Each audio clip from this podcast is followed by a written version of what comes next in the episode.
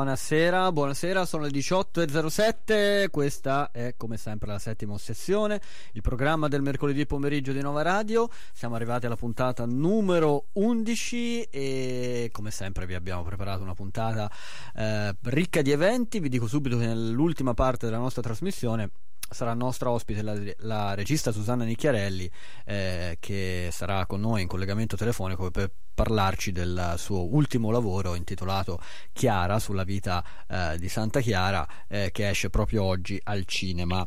Ma eh, noi come sempre apriamo la nostra trasmissione con le novità tra cinema e piattaforma ci teniamo invece appunto su, proprio sulla, sulle piattaforme streaming eh, però prima vado a salutare la nostra ospite che è Martina Morin buonasera Martina ben trovata Ciao, ciao a tutti, buonasera. No, mai, non ti ho mai sentita così bene al telefono, Martina. Eh, che, be- che meraviglia. E ci che stiamo si... evol- evolvendo. Stiamo evolvendo, la tecnologia evolve anche in quel di Roma. Bene, sono molto contento. Allora, cara Martina, io ti ho chiamato qui alla, nella nostra trasmissione perché eh, vorrei parlare con te di questo nuovo adattamento di uno dei romanzi eh, più celebri del Novecento, eh, che è L'amante di Lady Chatterley, che ha avuto un altro adattamento appunto cinematografico che da qualche giorno è uscito su Netflix. E come l'hai trovato prima, prima cosa?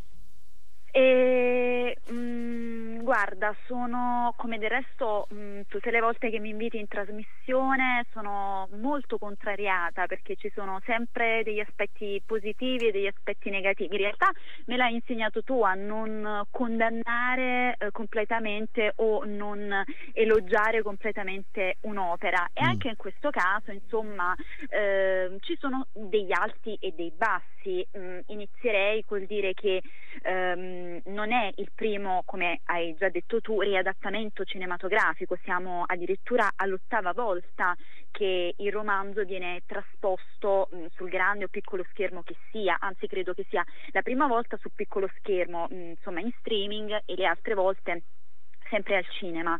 Quindi bisogna mh, tener conto quando eh, diciamo, ehm, si, si, lavora con un prodotto che in qualche modo è già stato eh, rivisitato in altri casi, eh, sostanzialmente che c'è bisogno di ehm, eh, sempre avere una prospettiva diversa, un occhio diverso, di aggiungere qualcosa che magari nella trasposizione precedente era sostanzialmente non c'era, non era presente. Quindi partiamo da questo presupposto presupposto che uh, tutte le opere, tutti i rifacimenti fanno sempre un po' i conti con le versioni precedenti e a mio avviso mh, mm, io ne ho vista solo una uh, delle otto precedenti che è tra l'altro l'ultima quella del 2015 Uh, in cui eh, il um, guardia caccia Oliver era interpretato da, da Richard Madden.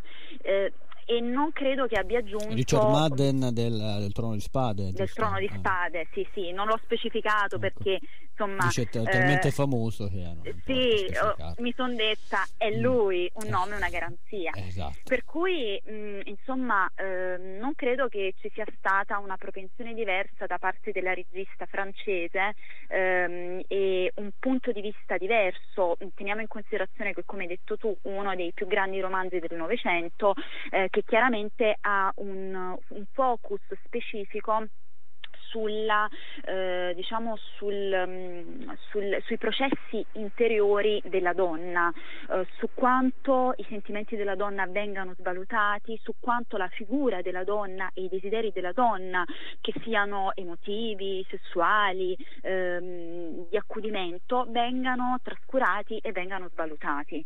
Quindi in linea di massima si mantiene molto coerente sia con le versioni precedenti che con chiaramente eh, il testo testo di, di Lorenz, eh, è una storia eh, d'amore che tende sostanzialmente a ehm, eh, privilegiare la visione della donna, la donna trascurata dal marito che non cerca solo un, un contatto fisico nel guardiacaccia, ma eh, cerca sostanzialmente l'amore. Infatti, quasi alla fine del film, eh, la badante che accudisce il marito di Connie eh, metterà a tacere le voci, gossip e pettegolezzi eh, del, mm, diciamo, degli altri dipendenti della tenuta, dicendo che si tratta di una storia d'amore. Quindi quella tra Connie e, e Oliver è sostanzialmente una storia d'amore. E, ehm, per cui in linea di massima eh, questi potrebbero essere un po' i bassi di questa ulteriore rivisitazione. Ho molto apprezzato l'interpretazione di Emma Corrin anche perché eh, credo che eh, adesso mh, resterà ancora per un po' di tempo eh, ghiacciata diciamo, nel, nel, ruolo di Lady D eh, perché eh, lei Mm, secondo me sì, ah, ma no, realtà... perché eh, essendo andata in onda anche l'ultima stagione di The Crown, forse Elisabeth De Bichi non l'ha un po' allontanata perché Elisabeth De Bichi è, uh, insomma, ha fatto la sua porca figura nei panni di, di Lady Diana. Ma io non credo che eh, il mm. recasting avvenuto chiaramente per sì, eh, questioni necessarie, mm. esattamente, ehm, tenda eh, un po' a svincolare Emma Corrin, anche perché è sostanzialmente la prima Lady D che noi abbiamo visto in The Crown, quindi mm. credo che ancora per un po' eh, resterà sostanzialmente un po' fossilizzata in questo ruolo. E, mm, in Ci sta anche perché forse è il, è il primo ruolo che l'ha resa forse forse celebre, diciamo, al grande pubblico. Eh, mm. Mi verrebbe da dire un nome, un personaggio, Kristen Stewart.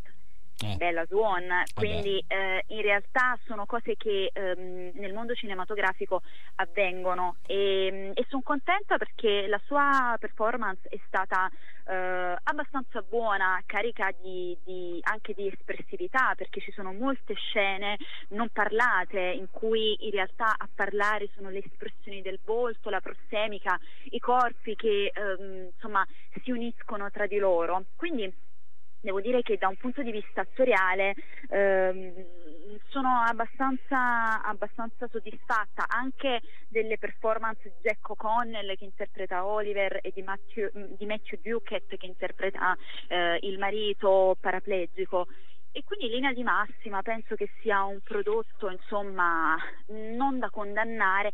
Io mh, non l'ho preferito molto per la, la, lentezza del racconto. È un racconto molto lento è un racconto che inciampa un po' ma questo accade spesso quando no, ehm, le sceneggiature non sono originali. Per cui insomma eh, per, per, gli amanti della, della letteratura del Novecento vedere una trasposizione del genere sul, mh, eh, da un punto di vista cinematografico può essere una buona occasione.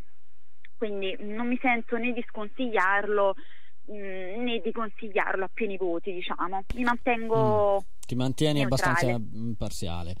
No, io l'ho visto questo film, eh, a parte non sono molto propenso, poi per carità io guardo qua, quasi di tutto, ehm, però non sono molto propenso alle storie d'amore, ai film romantici, eccetera. Però io mi ricordo che eh, questo libro io l'ho, les- l'ho letto nella, nelle vacanze estive di seconda superiore, che c'era la nostra, eh, la mia professoressa di, di italiano alle scuole superiori ci dà una lista dei grandi classici no? da cui scegliere due o tre libri da leggere durante l'estate.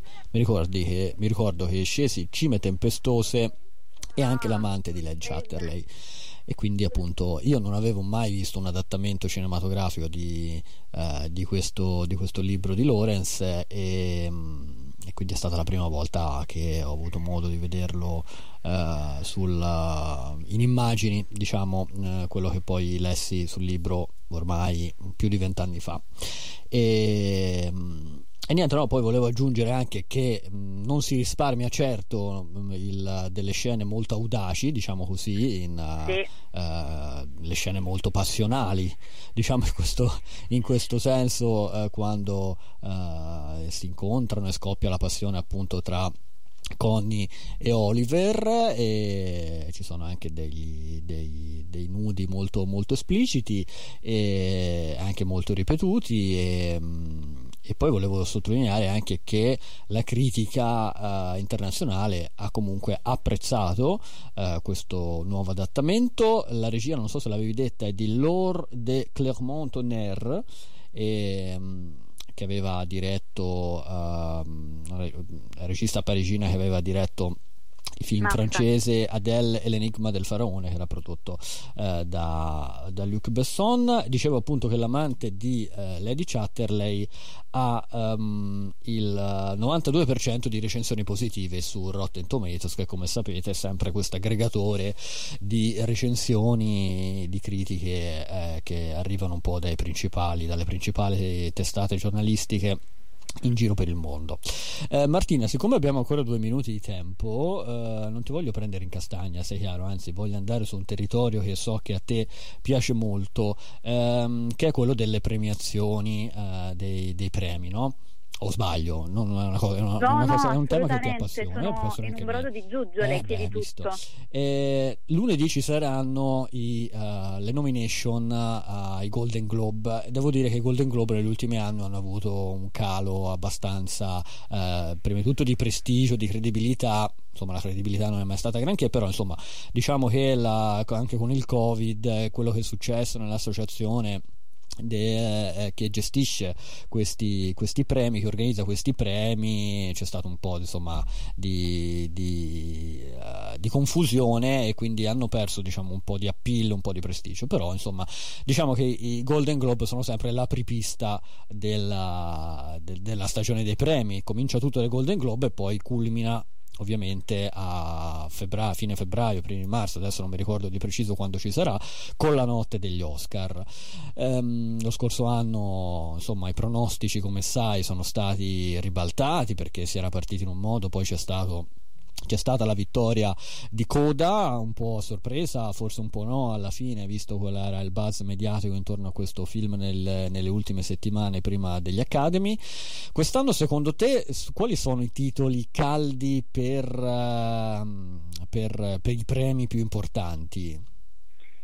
Eh, guarda, io sono dell'idea che sostanzialmente agli Academy piacciono da morire eh, i biopic e lo abbiamo visto sostanzialmente eh, negli ultimi anni, mm, sono stati premiati per lo più attori e attrici che hanno interpretato ruoli di persone eh, realmente esistite, quindi insomma in linea di massima eh, credo che eh, gli Academy si manterranno su questa linea. Penso moltissimo che eh, potrebbe ad esempio, mh, mm, ora ti faccio diciamo una previsione generale senza, entrare nello specifico delle categorie. Ovviamente Marilyn credo che potrebbe avere qualche nomination, eh, credo che eh, non potranno mai escludere Chazelle dopo essersi fermato per un tot di anni, mi pare 4-5, ora non ricordo, idem con patate in Arritu ehm, eh, che ritorna sostanzialmente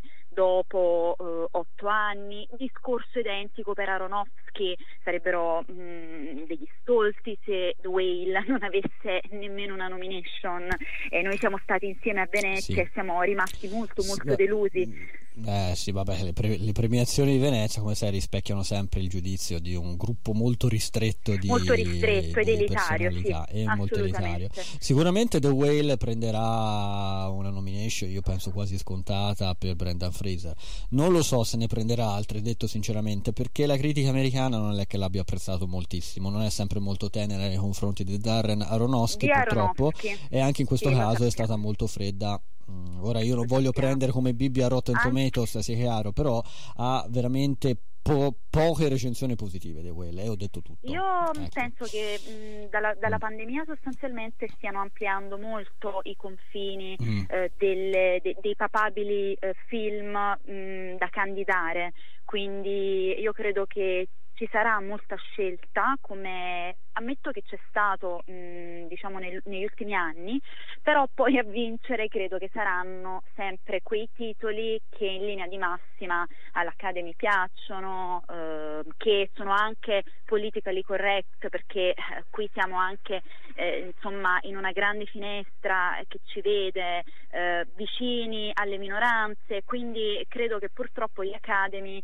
ehm, molto, strizzino molto l'occhiolino a queste cose. Quindi insomma sarà tutto da vedere come al solito, e, però aspettiamo insomma i Golden Globe perché come dicevi sono un po' gli apripista sì. generali. Sì, sì, anche se diciamo lì hanno le divisioni tra commedia, dramma, quindi ci saranno tanti, tante, tante, tante certo. nomination come al certo, solito. Certo. E poi anche per le serie televisive i Golden Globe sono molto interessanti da vedere. Va bene Martina, grazie anche per questo straordinario che, che ti ho chiesto e, e niente, quindi a risentirci a una delle prossime prossime puntate. Va benissimo, grazie a te. Ciao. Ciao. Eccoci qua ancora in onda con la settima ossessione, alle 18.26 in diretta come sempre su Nova Radio. Ehm, io vado subito a salutare e sono molto eh, contento che sia con noi questo pomeriggio, eh, ospite per la prima volta della settima ossessione, il uh, critico eh, cinematografico e docente universitario Roy Menarini. Buonasera Roy. Buonasera, un saluto a tutti, ciao. Grazie, grazie Roy, è un piacere davvero averti qua con noi eh, questo pomeriggio alla settima sessione.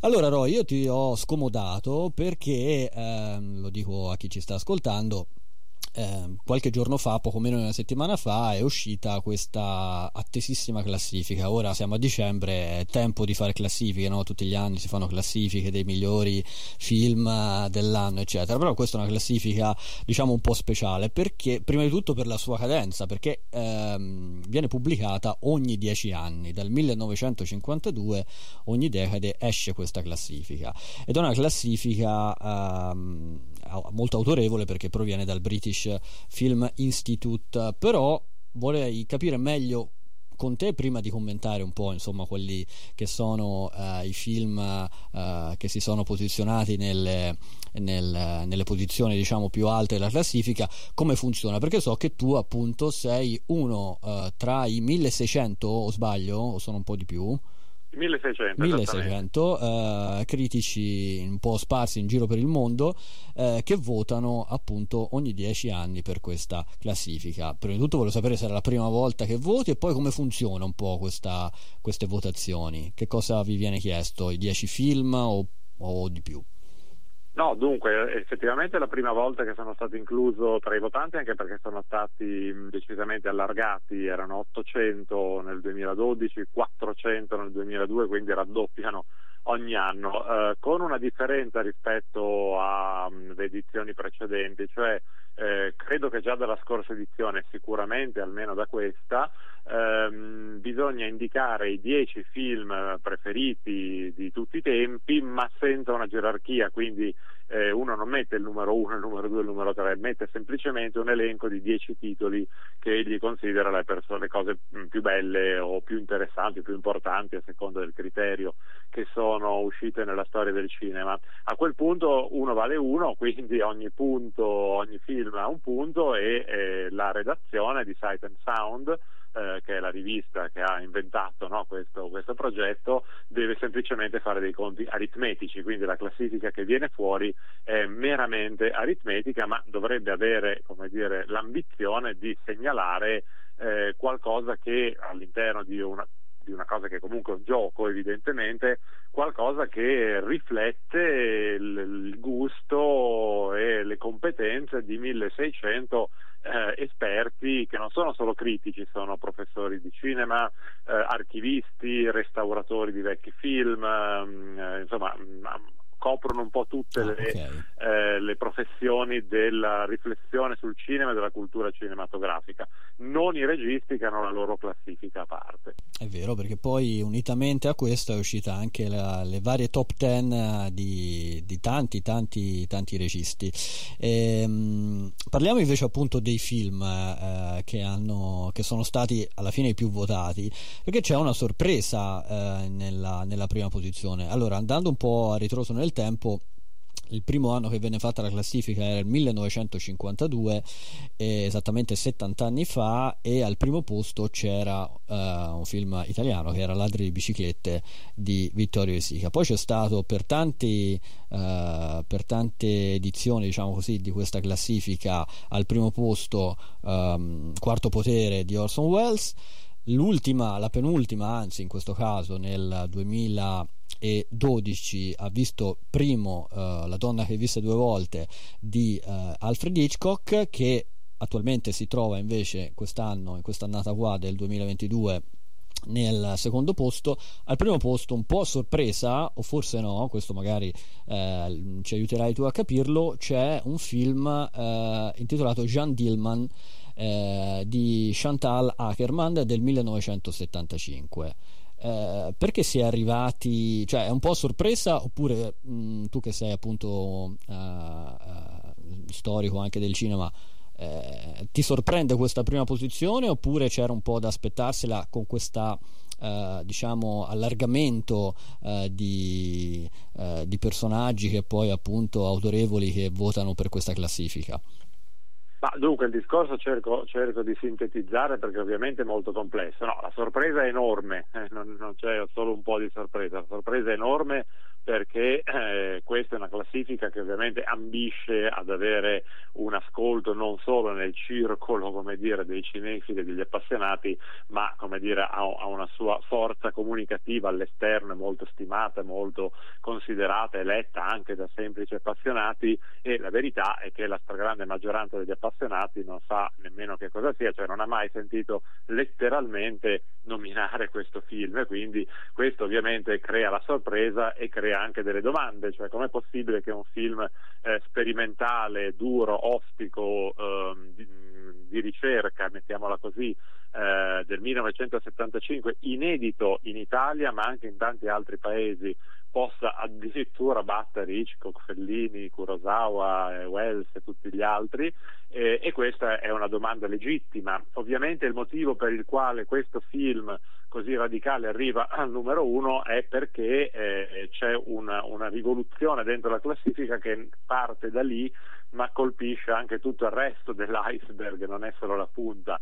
Eh, tanto è vero che troviamo al numero 7 un film di Claire Denis che anche qui pochi conoscono che si chiama Beau Travail, eh, al numero 30 c'è il ritratto de- della ragazza in fiamme di Céline Chammat di soli due anni e mezzo fa che batte otto e mezzo, insomma c'è una, rivol- una rivolta mm-hmm. più che una rivoluzione di gusti. Questo perché è avvenuto? Perché ehm, evidentemente sono state fatte entrare volontariamente, e secondo me c'è anche del giusto in questo, eh, delle figure che non votavano prima, che cominciano dalla critica femminista e da tutto il gruppo delle eh, votanti donna che per motivi non, come dire, eh, non di volontà, ma insomma per come sono andate le cose, erano una minoranza in questo patriarcato critico, sono entrati tantissimi critici di tutti e cinque i continenti, di minoranze etniche, culturali e così via, e quindi hanno portato con sé dei controgusti, dei gusti eh, come dire, eh, controculturali che hanno eh, terremotato la classifica. Quindi da una parte è vero, e, e riassumo finendo, che la sorpresa è eh, oggetto di polemiche che secondo me sono anche eh, giuste, ma dall'altra parte è, dobbiamo anche accettare il fatto che questo è il risultato di un allargamento di sguardi sulla storia del cinema che prima erano tenuti fuori dalla porta, quindi di questo non possiamo non tenere conto.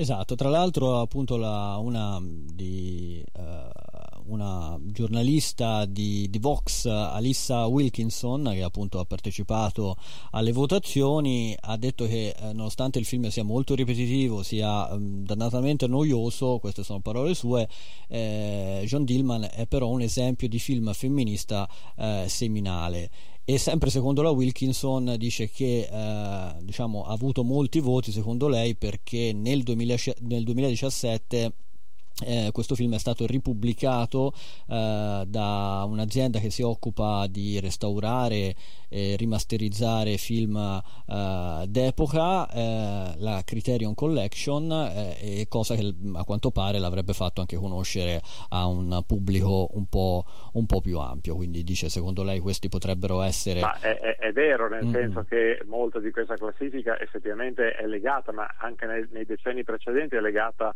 come i film tornano a circolare. Certo. La stessa donna che disse due volte ha goduto dagli anni 80 in poi di una riconsiderazione, il film era sparito da 30 anni praticamente e poi è, tornato a circolare nei cineclub, nei restauri, nelle aule universitarie e ha fatto una, anche quello una rimonta incredibile perché era considerato uno dei più brutti film di Hitchcock ed è diventato il più bello di tutti i tempi, di tutti i registi e quindi in verità persino Vertigo, eh, la donna che ho visto due volte, aveva avuto una storia piuttosto particolare. Quindi è normale che restauri e come dire, anche condizionamenti culturali, cioè cambia il mondo e quindi fi- il grande film femminista degli anni 70 viene riscoperto e per l'entusiasmo uh, arriva addirittura al numero uno. Ecco, questo secondo me è una dinamica comprensibile. Tra l'altro tu appunto hai citato la donna che visse due volte, eh, ho visto che poi sul tuo Facebook hai dato proprio un'anticipazione, eh, tra qualche mese uscirà un tuo nuovo volume proprio dedicato interamente a questo film, giusto? Esattamente, sì, in verità noi speravamo nell'introduzione di scrivere che era ancora il numero uno, mm. e, e, però ho cambiato l'introduzione. In fondo è comunque il numero uno dei classici, perché Vabbè. se studiamo l'Ackerman, Vertigo rimane, rimane al numero due.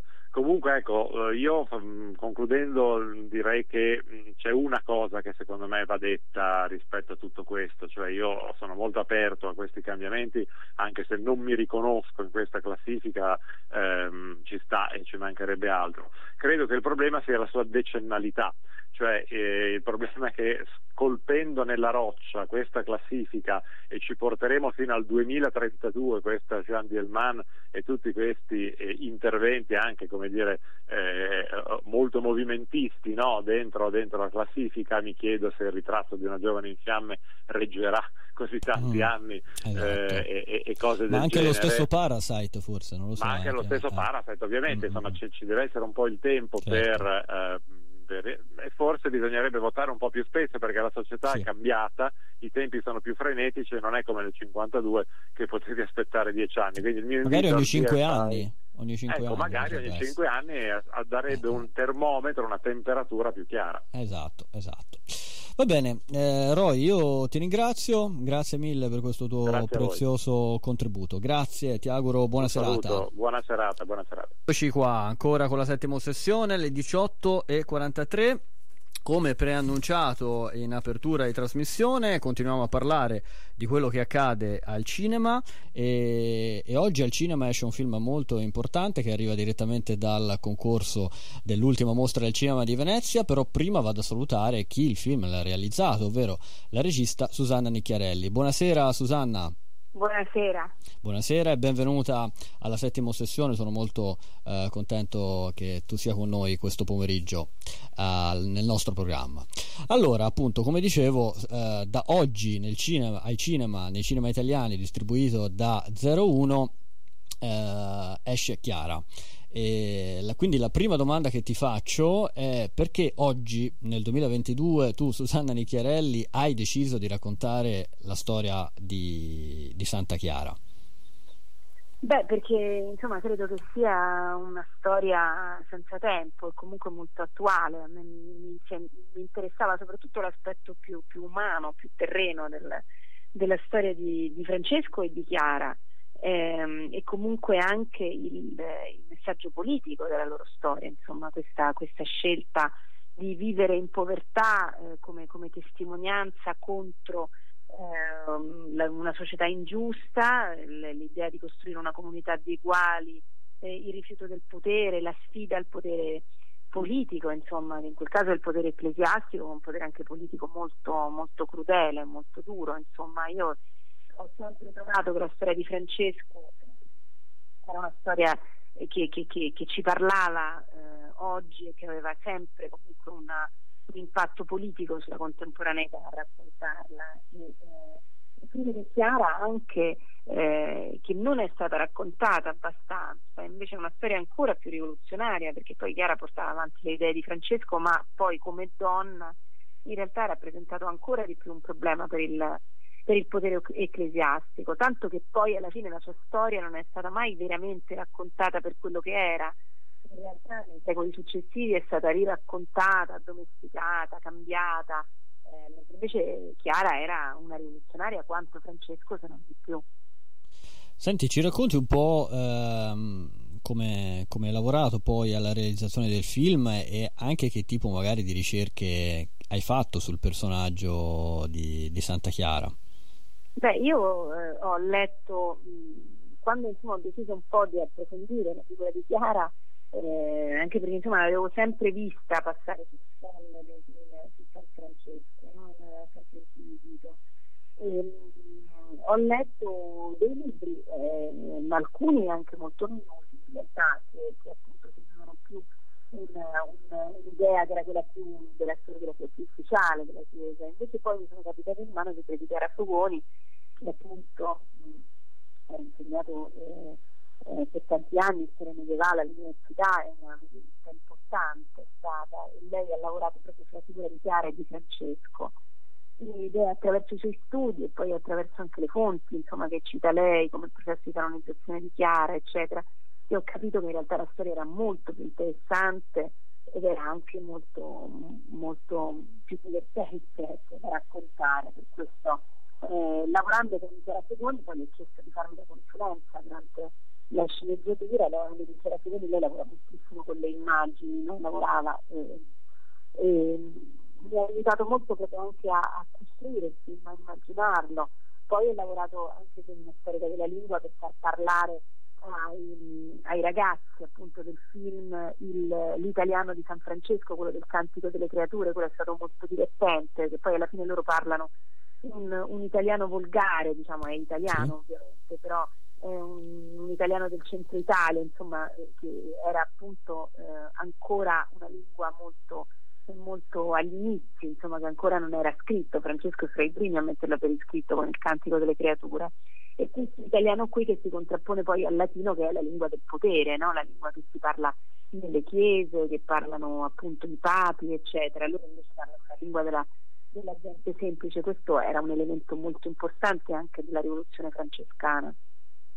Ehm, parliamo invece appunto dei, della protagonista Margherita Mazzucco, eh, l'attrice nei panni appunto di, di Chiara. Ehm, hai sempre avuto in mente lei oppure ci sei arrivata tramite, tramite un casting a scegliere eh, Margherita Mazzucco come protagonista? Beh, io ci sono arrivata, nel senso che mh, mm, mi interessava, l'avevo vista nell'Amica Geniale, una ragazza che ha giovane, quindi dell'età giusta, perché Chiara aveva 18 anni quando scappa di, di casa, Margherita quando l'ho incontrata la prima volta appunto aveva 18 anni, me mi interessava questo perché è una rivoluzione fatta dai giovani, no? quella di Chiara e di Francesco, poi fatta anche da gente di tutte le età, perché poi a loro si sono unite persone di tutte le età, però mi interessava che lei avesse l'età giusta, fosse anche un po' bambina, era importante questo. Quando l'ho incontrata, ma anche vedendola nell'amica geniale, insomma, una ha una forza molto particolare lei come attrice, un, magnetismo forte, per cui questo era,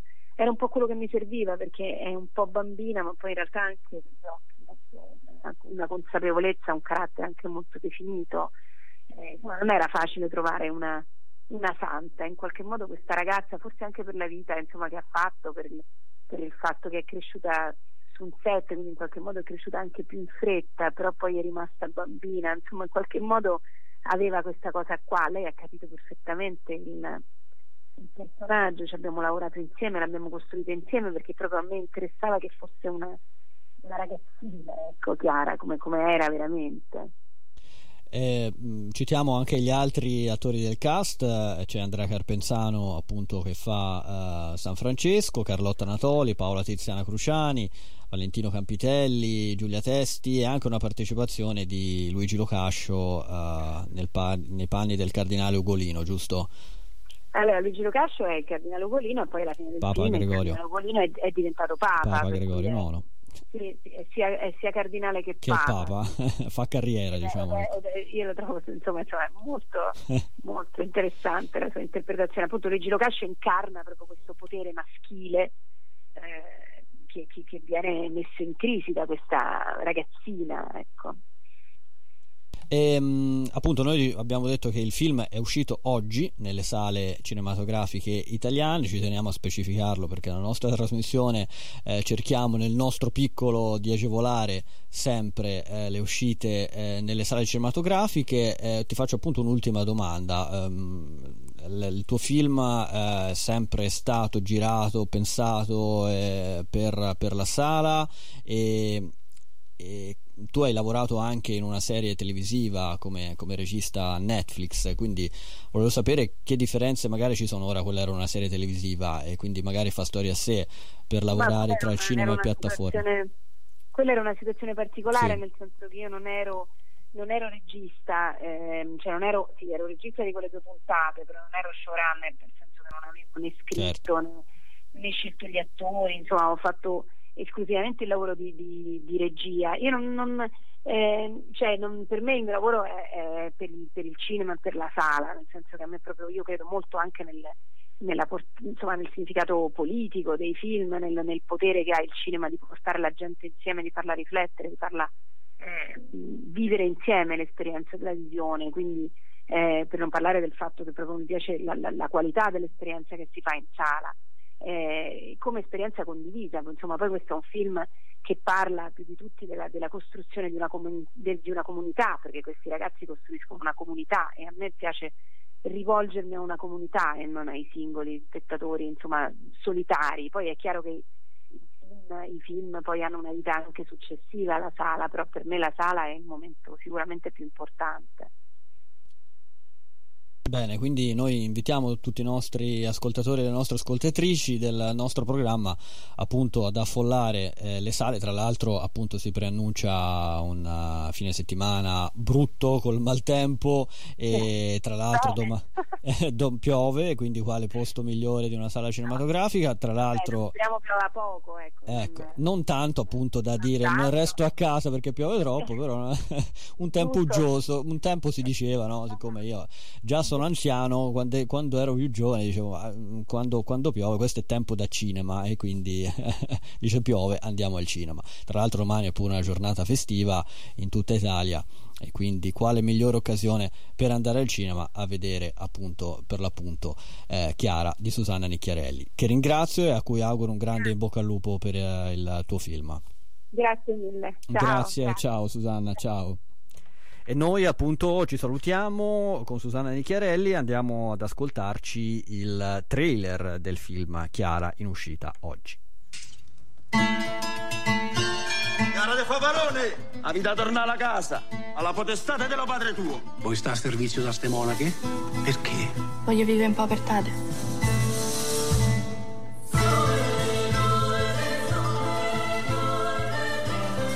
Madonna Chiara, Guaritami sta creatura. Avevi segnato la fronte e la fiosa risanò. Facendo miracolo. Noi sortiamo tutte quando serve, per portare tovaglie nelle chiese, per consolare le anime e i corpi degli infermi. Noi la clausura non la vogliamo fare. Ma voi non siete frati, siete femmine. Avete paura? Siamo perigliose. La femmina fa tentazione nello peccato con lo periglio dello corpo e delle carni sue. Statevi qua, statevi longe dalle femmine. Ci chiudono le porte dello monastero se proviamo a partire. No! Cani! Mi vuole marito a forza. Zio, zio! Mi vede male! Lasciate la sorella mia! Ma non la lascio, resta qui! No! Satanasso dello demonio. Come facesti?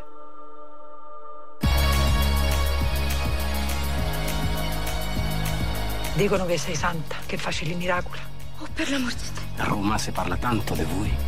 Non volevo che mi chiamano santo, non volevo. Io volevo solo stare con la gente, Francesco.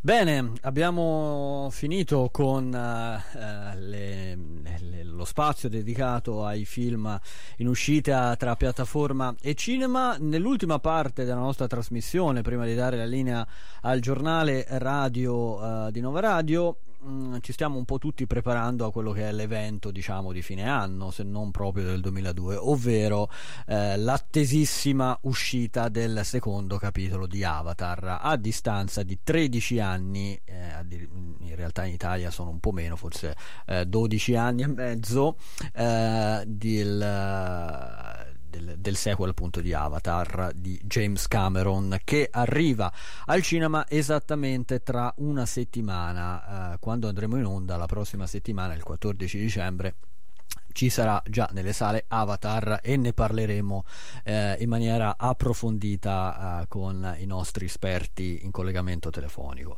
Intanto eh, Avatar è stato presentato alla stampa eh, non italiana, a un ristretto gruppo di eh, stampa eh, in, in America, ci sono state fatte anche delle dichiarazioni da parte di James Cameron che ha detto sostanzialmente che questa volta è vietato fallire perché dal successo eh, del secondo capitolo dipende poi anche il successo del, dei, dei, successivi capitoli perché poi ci saranno ben quattro sequel di Avatar quindi questo è il primo uh, dei quattro sequel del, dell'originale, quello uscito in Italia nel gennaio del 2010.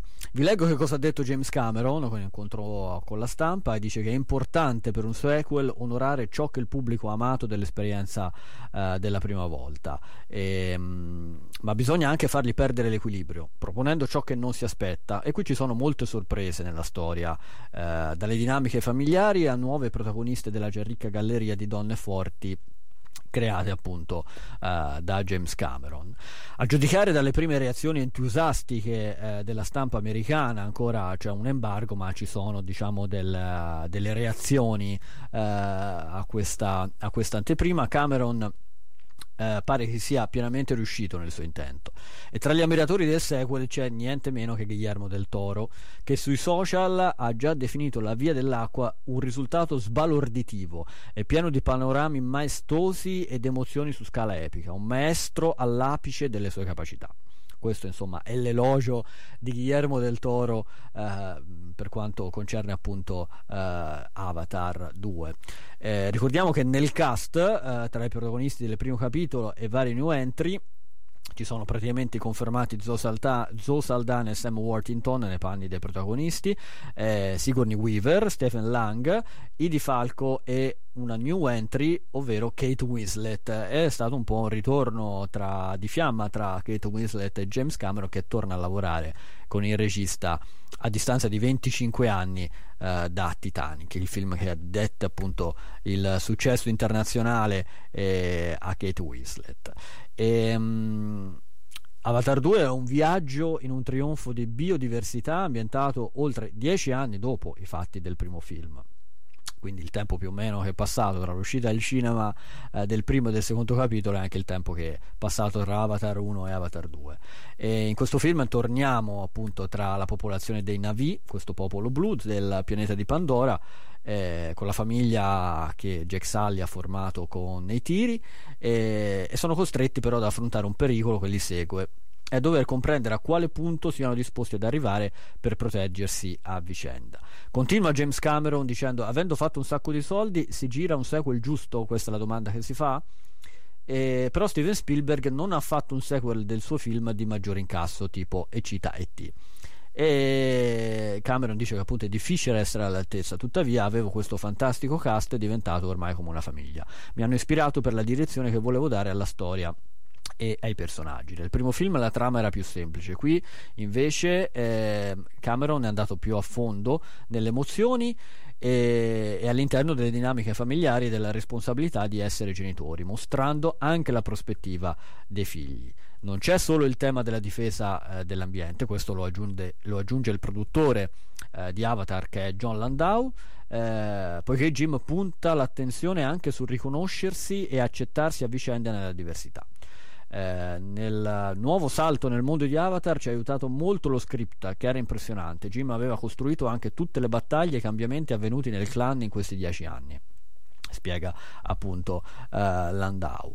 E, vi leggo un'ultima dichiarazione da parte di, di, Kate Winslet che ha detto tornare a lavorare con Jim eh, mi aspettavo il meglio di tutto per la sua precisione e il suo pensiero profondo ma ciò che mi ha attirato più di tutto sono i suoi personaggi.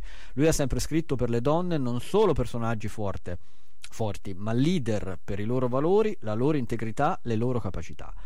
E nel caso appunto c'è anche Sigourney Weaver che ha detto che era, era, era onorata e terrorizzata che avesse pensato che avesse pensato a me per renderla uh, meglio, per costruire meglio il suo personaggio, ho studiato il modo di muoversi e parlare delle teenager, ho pensato a chi fossi io a 14 anni. E, um, insomma c'è sempre c'è una grandissima attesa eh, c'è poco da dire nei confronti di questo, di questo Avatar 2 che appunto dalle prime reazioni come vi ho appena enunciato sembra aver colpito un'altra volta nel segno ma ne parleremo in maniera approfondita la prossima settimana qui alla settima sessione perché il, no, il tempo a nostra disposizione è esaurito sono le 19.01 eh, su Nova Radio adesso arriva il giornale radio subito dopo una puntata imperdibile di Mai Partiti con Giacomo Alberto Vieri. Io come sempre vi auguro una buona serata